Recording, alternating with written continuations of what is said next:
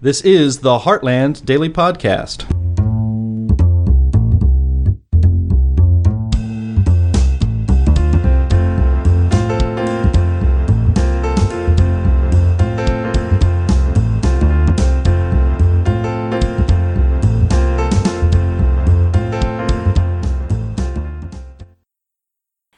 Welcome, listeners, to another episode of Voices of Vapers. It's our tobacco harm reduction podcast where we look at all things related to tobacco harm reduction, including electronic cigarettes and vaping devices. These THR products have been subject to local, state, and federal regulations, taxations, and even some places prohibition. There's approximately 3 million vapers in the United States who have successfully used electronic cigarettes to quit um, smoking combustible cigarettes, so they're a major uh, public health tool. Today, I have a government relations expert with me. Tony Abboud is the executive director of the Vapor Technology Association, or VTA. VTA represents manufacturers, wholesalers, small business owners, and entrepreneurs of vapor products. Tony comes with 25 years' experience, including grassroots organizing and um, politics, state lobbying, and he's got experience in the courtroom. He's spent over 10 years defending vapor companies as well as other heavily regulated industries against government overreach. Thank you for joining us today, Tony thanks for having me, Lindsay. Really appreciate it. Yeah. So, okay, it's always my first question, and I since I know you and you're, um, how did you get involved with vaping? I know that you don't smoke, you don't, and you don't vape. So, how did you find yourself in this um, industry? So, I was a smoker. Uh, unfortunately, or fortunately, depending upon how you look at it, I had to quit long before vapor products were invented. And from that experience, which I know is miserable, I can totally commiserate with what folks are going through. Uh, and uh, I really wish vapor products were around back then. But uh, as far as getting involved in representing and defending this important industry, uh, it was about um, five, six years ago that I was approached by a company, a vapor company, which re- saw what was coming down the pike. they saw the fact that this industry was going to be heavily regulated, and they wanted to draw on my experience as a state lobbyist uh, and an attorney to help them navigate the multiple different state laws that would be uh, going into effect. So that's how I got into it, and uh, since then it's been an incredible journey. Okay. All right. So the um, Vapor Technology Association, can you describe that more to our listeners who might not be aware of it? Of course, the Vapor Technology Association is a national trade association that was we set up to help represent vape shops, small manufacturers, large manufacturers, wholesalers, distributors, flavoring companies, all of those companies that are part of this remarkable vertically integrated vapor industry. Um, this is the first industry that has grown up outside of the tobacco space to compete with tobacco. And we have so many diverse members that are um, uh, in every community, in every state, and uh, and and it is a remarkable. Uh, industry because it is so diverse and robust. So VTA has been working for the last three years to pr- propose and to push for smart, sound regulation that will enable all companies to to to to stay in business, to follow rational guidelines and and and and standards, so that we can continue to promote this this industry, which of course is helping save lives. Now, one of you guys is I know I, I looked at I, when I was um, doing the advance. Uh, I, I wrote I think uh, the flavor comments to the FDA on flavors, and I know I, I quoted VTA actually because one of the things I liked about was you had restrictions on these organizations and your comp- that are members, um, including some standards to prevent youth access. Can you talk more about those standards? Of course. So uh, long before uh, the FDA started speaking on these issues very loudly. Uh, uh, VTA's board of directors said, look, how we manage and deal with the youth issue is going to be very important for our industry.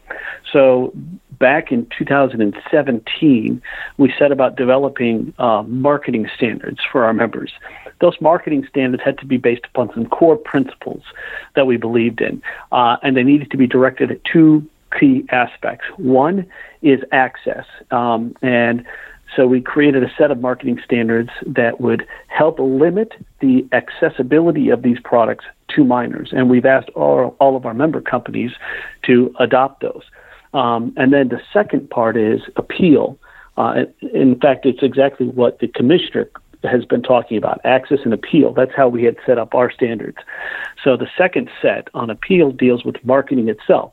What kinds of marketing should be uh, appropriate? What kinds of marketing should be considered inappropriate? And what are we as an industry going to do to make sure that um, we are acting in an appropriate manner? These are, this was an issue that we saw as being so important that we set it up and we, we developed them in 2017. And when we met with the commissioner uh, in January of 2018, uh, we, we, we put this right on the table and we said, look, the focus that FDA should be taking is on marketing practice, not on limiting flavors in vapor products. Yeah. No, that's uh, that's fantastic. That's good work there. Um, and I think that's very important. And so when you're talking about inappropriate marketing, I'm assuming you're talking about like the kid friendly labels, the uh, the the the vapor, the vape liquid that looks like I guess Smarties or candy or cereal. Yes, exactly. Um, and in fact, what's what's what's what's what's great is that if you look at our marketing standards, we, we, we spend a lot of time on these, and one of them in particular is deals with this I- improper use of trademarks or trade dress. Yeah. And that is the one that, if you read it and put it side by side with what FDA told the companies that they cited in their letters back in May, it tracks very closely with what we had said. And um, that's not to say that we gave this into FDA in January and they pursued it in May. What it's to say is that we have a very good sense as to how to deal with these issues. And what FDA ultimately cited these companies for was exactly what we had put in our marketing standards. So, had companies been taking note of what we had said and acted then, they might not have received such a letter. Go figure. Yeah. Um, so uh, VTA is working on a 50 state defense. Can you describe that more to our listeners? Yeah, absolutely. This is very exciting. So, in our industry, uh, small businesses have been carrying a big load, vape shops. Yep. And as you know, Lindsay, we got vape shops in every corner of every state. Yep. And the the challenges that our industry faces from a regulatory perspective are not just at the federal level, but they're at the state level. And because I come from state lobbying, I understand the importance of having strong state vapor associations or trade associations at the state level. So when we set up VTA, our core organizing principle was to effectively represent the industry at the federal level, but also effectively represent the industry at the state level. And we knew one way that we were going to have to do that was to help develop, build, support um, state associations. And we have done that. We have now, at VTA, we have uh, between, I think, over 28 state associations oh, wow. that have joined the ranks of VTA that have said we are going to work collectively on a week to week basis on, on how we are going to coordinate and have a strategic common message in protecting the industry. So that has been a program that we've built out. And we, we, we, we brought on a guy named Jake Butcher, who is a state lobbyist actually here in Illinois, and he has been executing a phenomenal strategy, working hand in hand with the state association leaders as well as with um, the state lobbyists that are working on this issue. And the level of communication and integration uh, and information sharing is, is, is fantastic. So, what we did this year is we said, look, what we know is that we are growing, people are, are, are, are working collectively together. But we also know that we can expect to have a lot of flavor bans yeah. coming at us at the state level in, in the coming year. And we have to be prepared for that. So, as state vapor associations have continued to grow, uh, a lot of that has been on the backs of small businesses, or the vape shops themselves, which are trying to manage their businesses day to day. You know, many of our members work paycheck to paycheck many of our members have to provide not only for their own family, but for the families that work for them. And so, also adding a layer on top of that of running a state association, finding a lobbyist, managing a lobbyist to fight back just to preserve their business is daunting. Yes. And a lot of people have been saying, what are the manufacturers doing about it? Well, what we did is we challenged internally ourselves, and our board of directors has decided that they are going to execute a 50 state uh, joint defense program, working with all of the state trade associations. Uh, now we've just had some new ones join us in the last few months. North Carolina has joined us, New Jersey has joined us, and Michigan has joined us.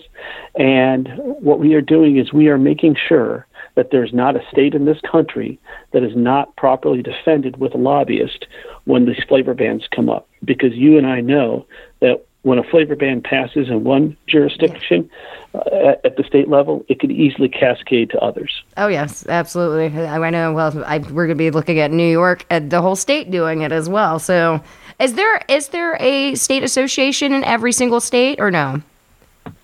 There's not, and that's why this program is important, right? Because let's say uh, you're in a state and you have a strong association and, and we're all working together and we're defending the industry and we are successful.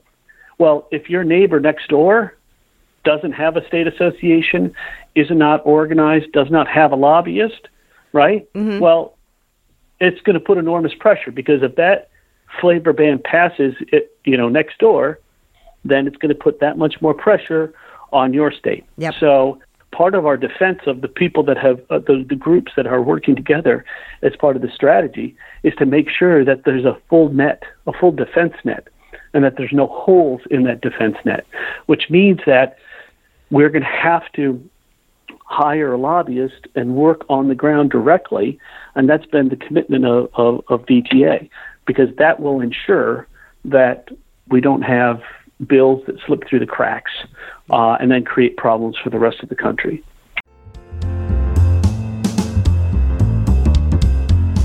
Looking to show off how much you care about freedom? Need a gift for someone? Head to the Heartland Institute store at store.heartland.org for t shirts, posters, and books, all advancing the freedoms you cherish. Grab a bumper sticker and show the world you believe in liberty. Find Heartland books such as Why Scientists Disagree About Global Warming, Power to the People, Nothing to Fear, and the kid friendly Constitution.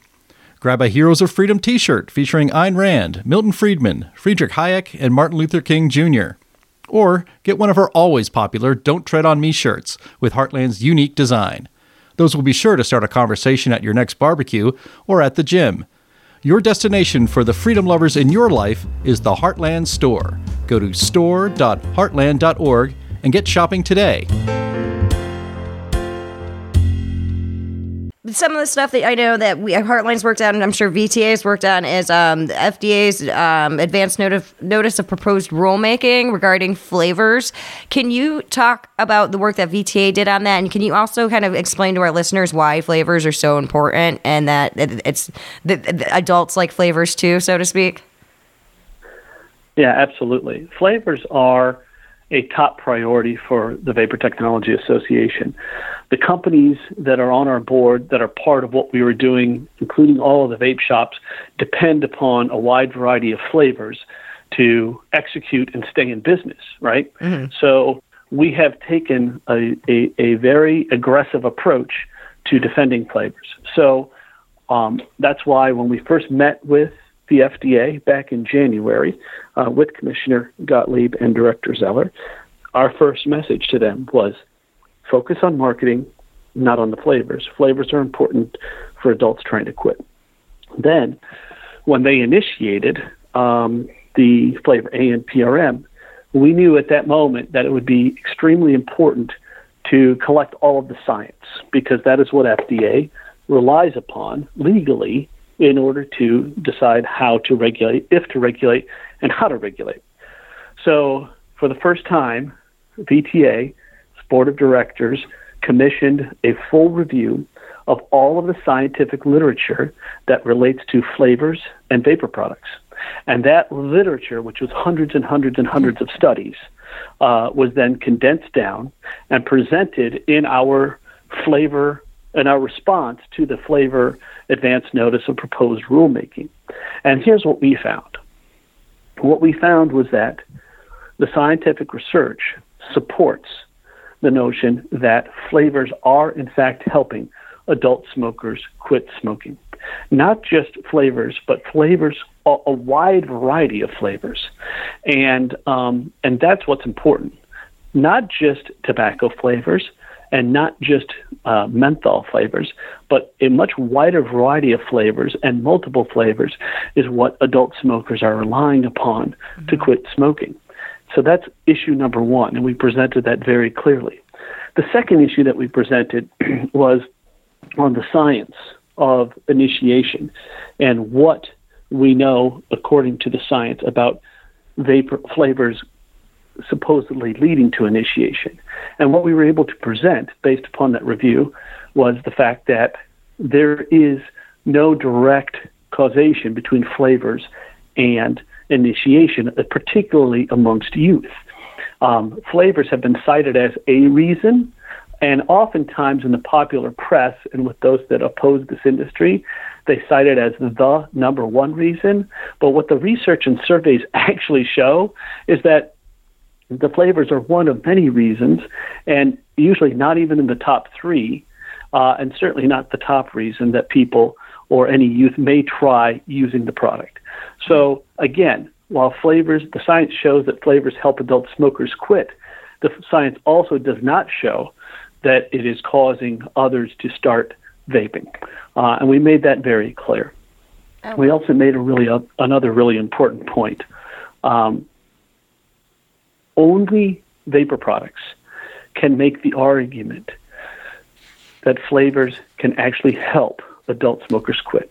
No other combust no combustible product can make that argument. And we thought it was important to frame the discussion when we presented our response to FDA in that context. And we said, look, if FDA, if you are going to decide that you are going to limit flavors, then you have to have the highest degree of scientific certainty that you apply to any limitation of flavors as it relates to vapor products. Because it's only this segment that you that, that the science shows can actually help people quit. And that is our number one objective. So we really wanted to frame the issue from a policy perspective in that way because what we understood and what we know now is that the science supports a continuation of all flavors for vapor products. And we're excited because last week the FDA implicitly recognized that when they made their announcement and decided that they were not going to ban flavors in e cigarettes, but focused themselves on combustible products. Yeah. Yeah, well, their announcement now. A, a question with their announcement, um, with the you know restricting access to different flavors and convenience stores. Do you think that's going to have a positive uh, uh, impact or a negative impact on THR? Um, I find a lot of people buy their cigarettes at convenience stores. I think it's just limiting their options for um, safer products. Well, look, there's no easy answer here, and I think that it is dangerous. Uh, I mean, if you think about the world in absolutes, um, uh, it, it is difficult yeah. to justify why you would remove, for example, flavored vapor products out of a convenience store, but leave the more harmful combustible product. yep. right? it doesn't make a lot of sense um, in that regard, and that's actually one of the comments that we've made to the media. That said, FDA has been and feels compelled to act in some way.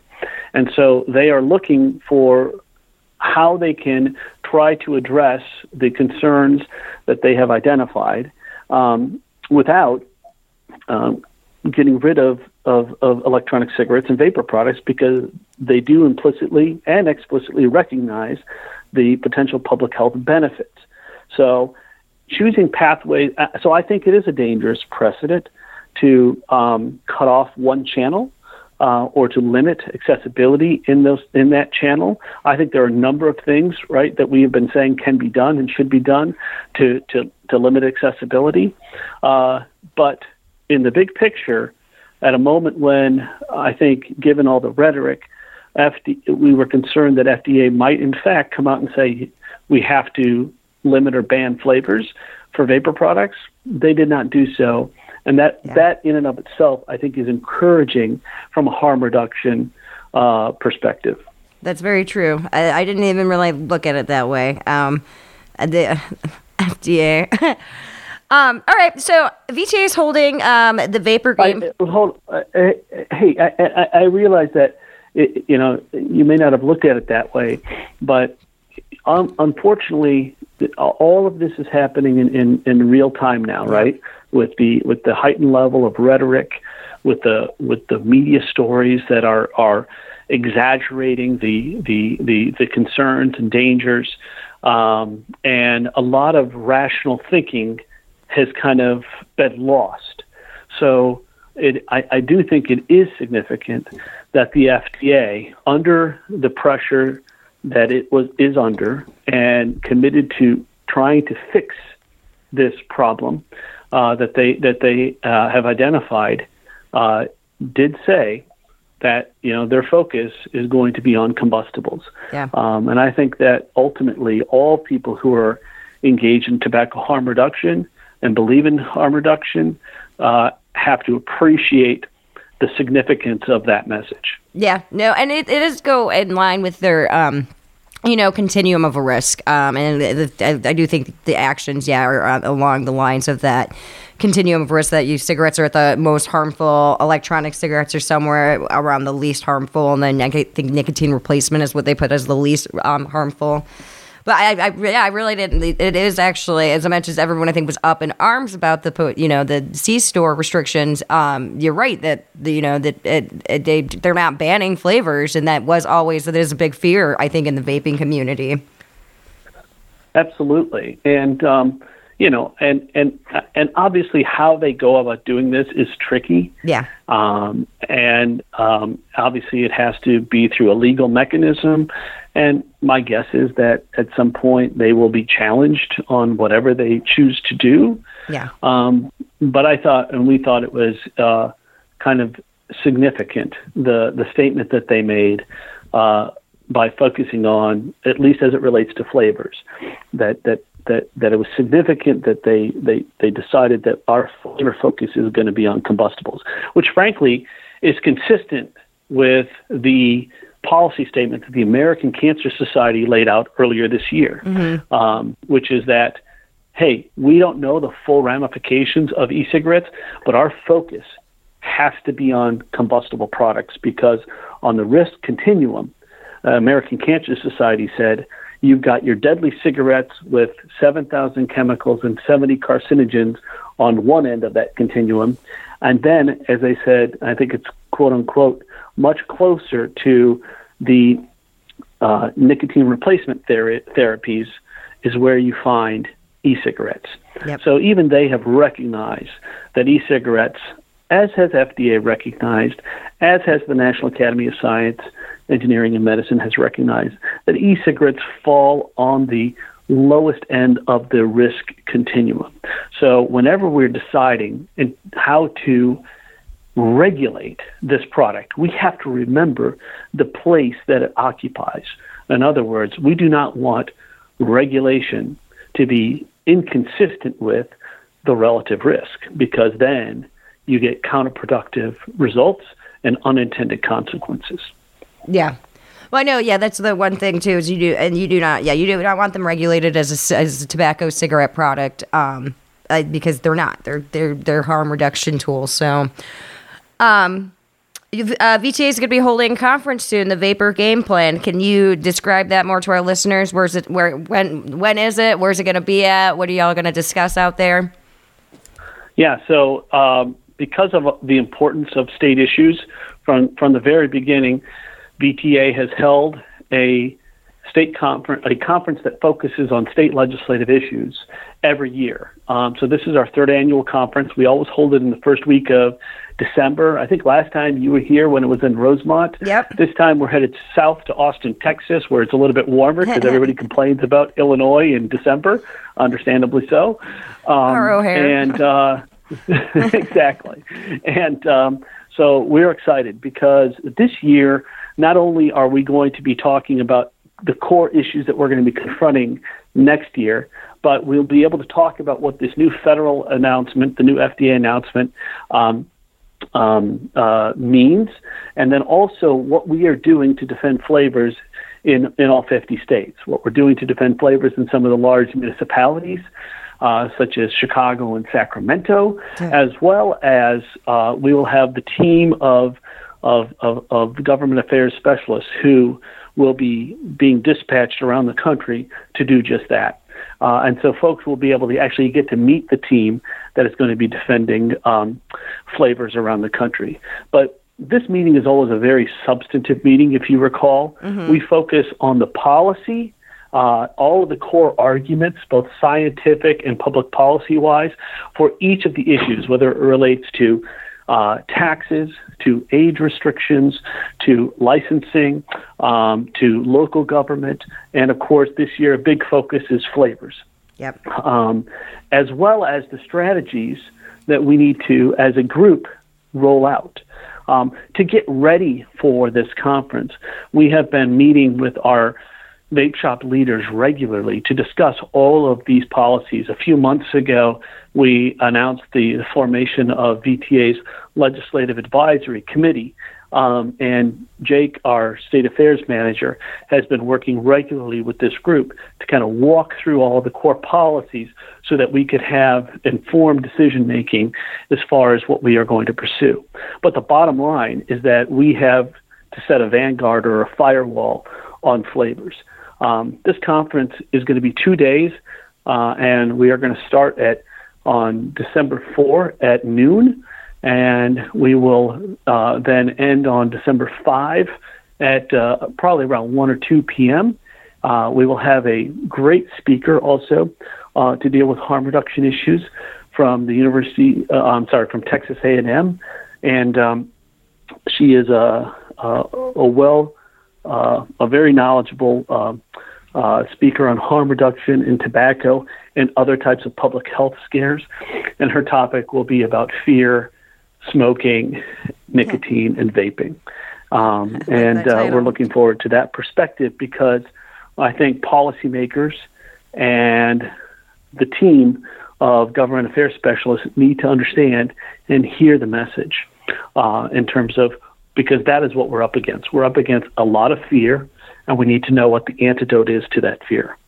Absolutely. Well, do you have okay? Do you have any suggestions or advice to our listeners?